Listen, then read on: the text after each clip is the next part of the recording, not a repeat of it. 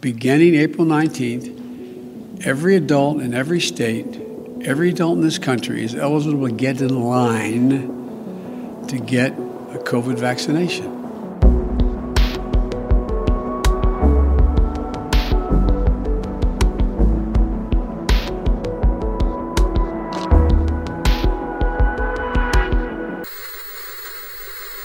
Hai, saya Rifan Dwi Astono. Kamu sedang mendengarkan BTS Gedung Putih.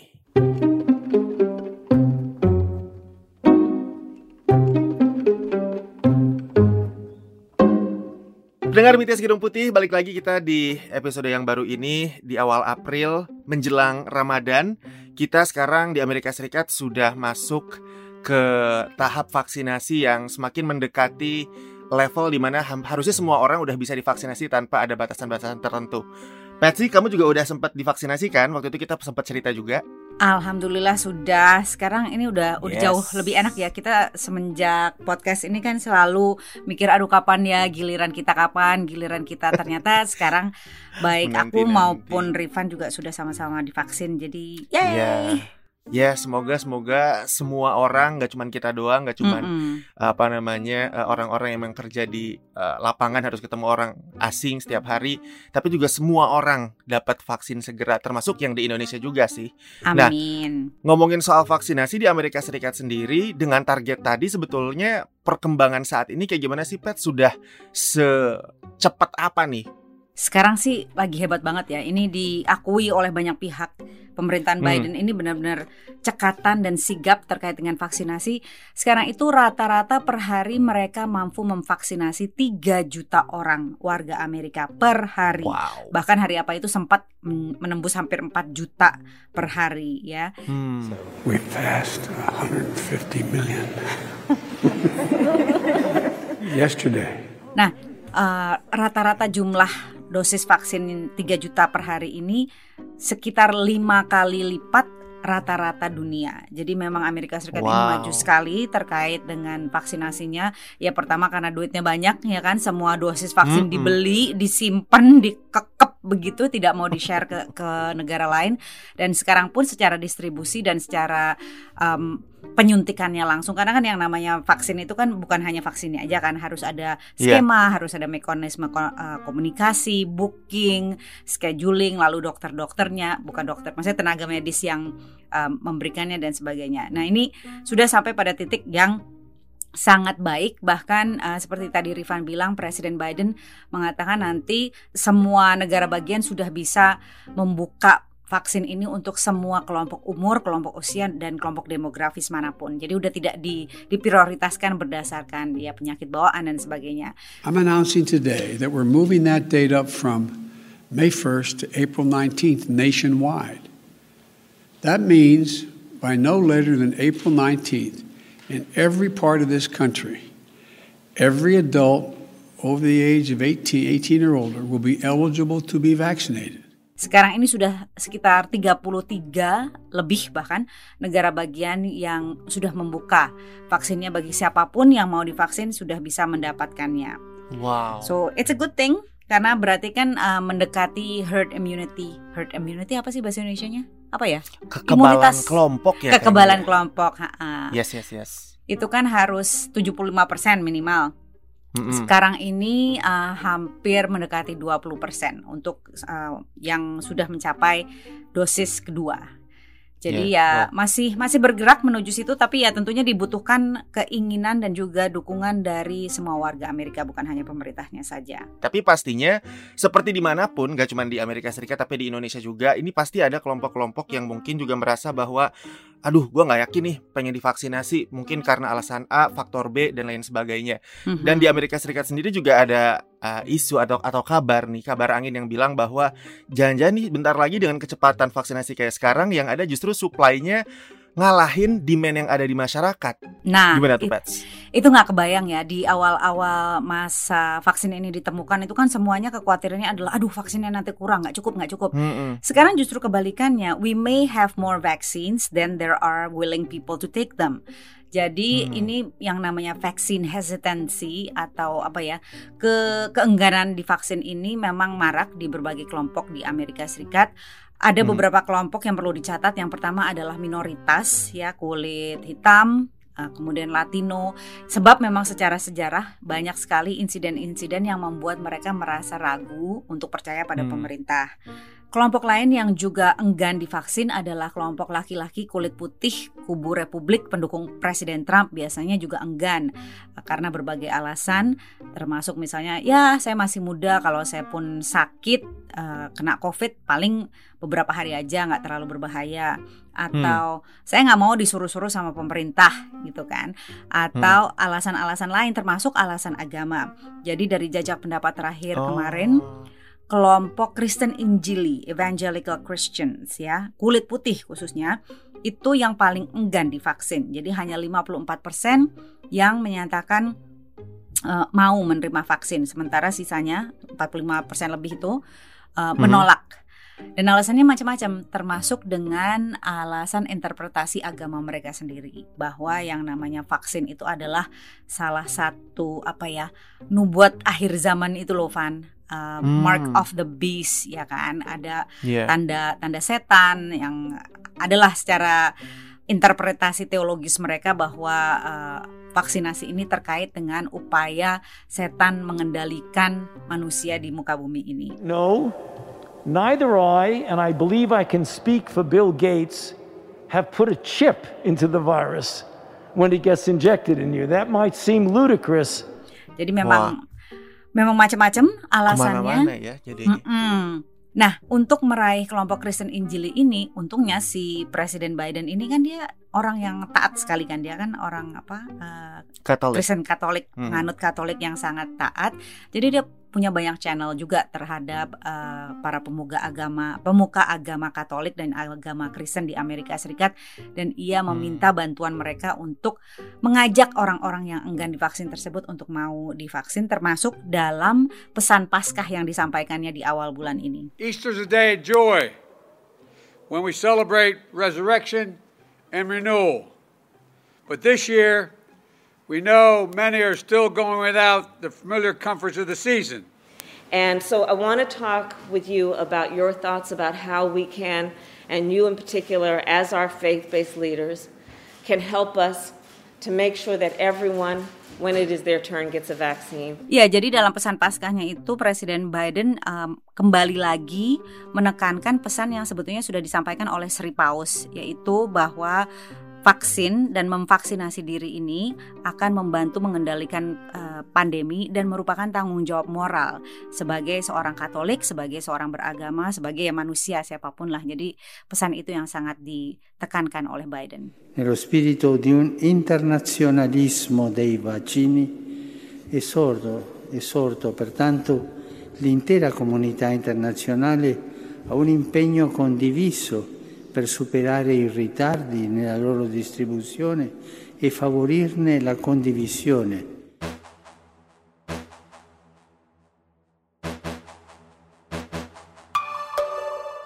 Nah, menarik deh Pets, kalau misalnya kita bercermin ke Indonesia, di Indonesia juga isu vaksin dan juga agama ini juga lumayan panas diperdebatkan, kayak misalnya soal halal dan haramnya konten vaksin. Ternyata di Amerika Serikat juga aspek agama ini juga menjadi masalah dalam program vaksinasi ya, Pets? Iya, betul. Nah, tadi kamu sebut Presiden Biden meminta dukungan atau meminta para tokoh agama, pemimpin kepercayaan untuk menyerukan kepada umatnya agar mau divaksinasi.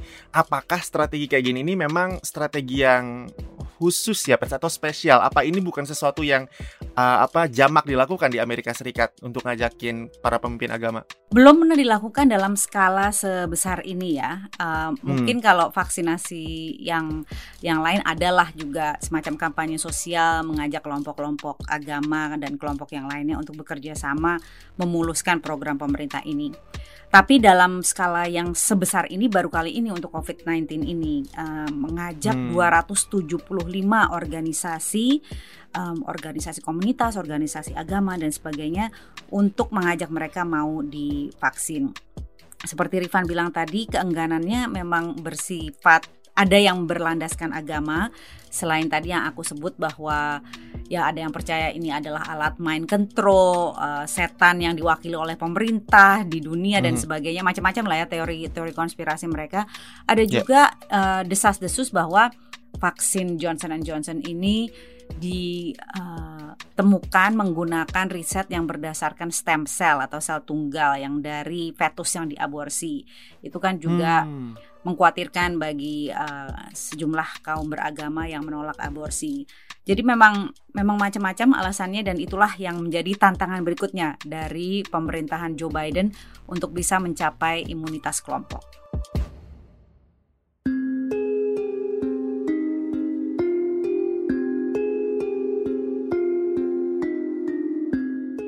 Tats, yang menarik tadi di awal kamu sempat bilang bahwa ya wajar lah Amerika bisa segencar ini, vaksinasinya bisa sampai 100 juta orang udah selesai divaksin gitu.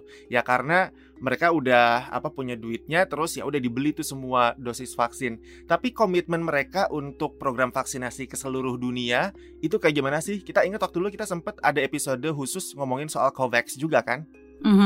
Ya, sebetulnya komitmen Amerika terhadap dunia itu sudah mulai ada, tapi jelas dikritik sebagai jauh tertinggal dibandingkan dengan contohnya Tiongkok, ya kan. Kalau di Indonesia, semua teman-teman aku, keluarga aku dapat vaksinnya adalah kalau nggak Sinovac atau Sinopharm.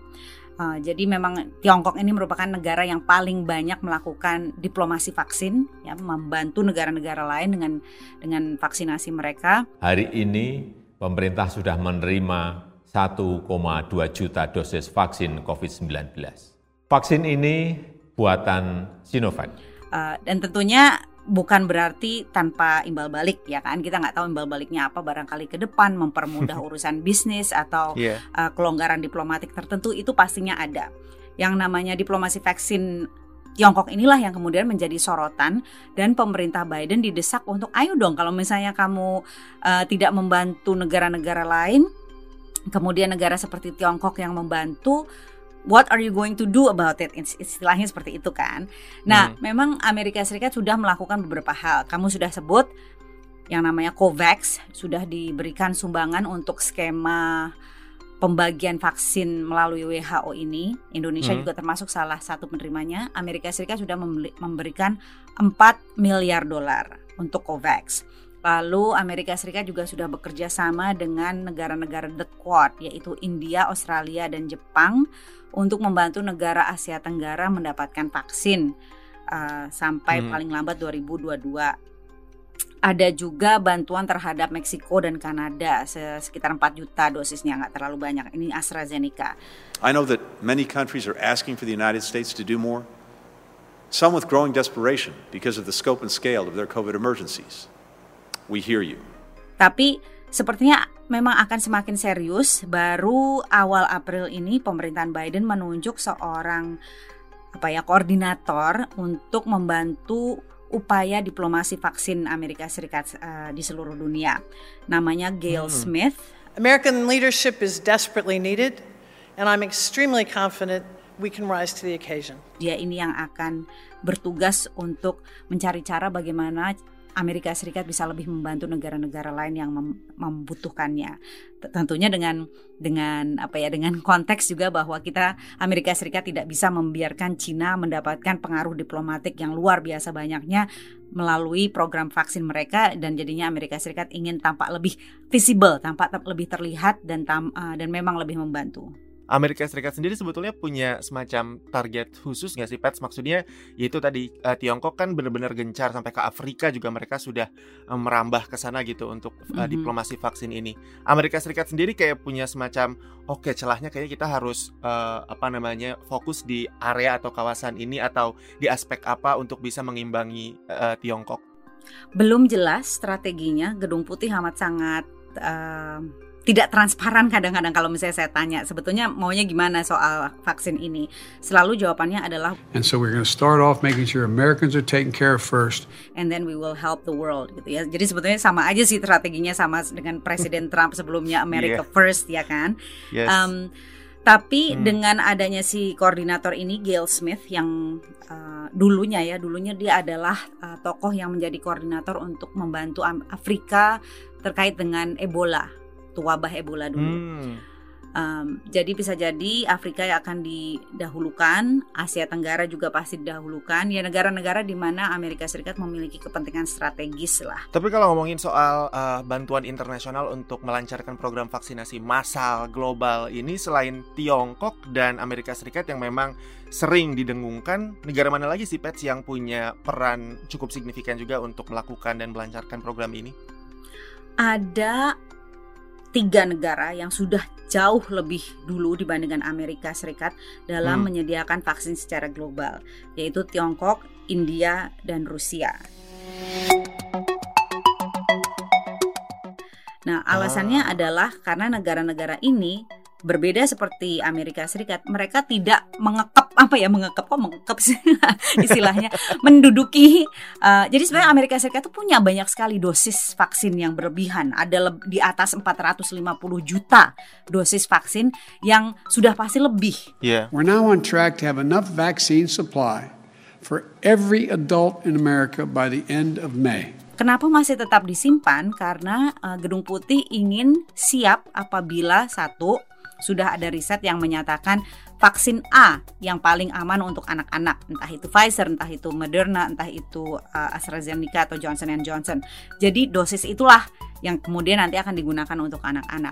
Pemerintah Amerika juga ingin siap kalau misalnya ada varian baru yang muncul. Nah, dari yang 450 juta yang disimpan itu, mana yang paling efektif untuk varian baru? Jadi mereka tuh strateginya memang benar-benar oversupply and overprepared. Itu adalah istilahnya Gedung Putih, we want to be oversupplied and we want to be overprepared. Jadi memang agak nggak enak juga ya kalau dilihat ya, kamu kok tega-teganya ya beratus-ratus juta dosis vaksin ada di dalam gudang, sementara negara-negara lain mengemis-kemis pengen meminta-minta seperti itu. Tapi ya that's their strategy, itu adalah strateginya Gedung Putih, memang seperti itu. Tapi dengan semakin banyak riset yang menunjukkan bahwa vaksin-vaksin atau warga yang sudah divaksin ini kebal terhadap varian. Terus kemudian juga sudah ada riset yang mengatakan bahwa vaksin Pfizer itu aman untuk anak-anak dan efektif untuk anak-anak. Jadi semakin banyak datanya, semakin banyak sainsnya, mungkin nanti Amerika Serikat akan menjadi semakin dalam posisi untuk memberi bantuan vaksin terhadap negara lain.